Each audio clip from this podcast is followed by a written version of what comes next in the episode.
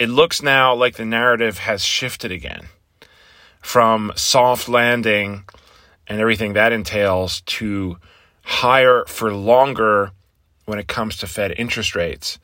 And inflation, of course, is the key metric here that would be driving Fed interest rates to stay higher. Tomorrow's inflation reading is key here. Economists expect the number to come down a little bit, but still high, still above 6% for the headline figure year over year inflation. There is a lag effect between when the Fed starts moving interest rates and when these are felt in the real economy.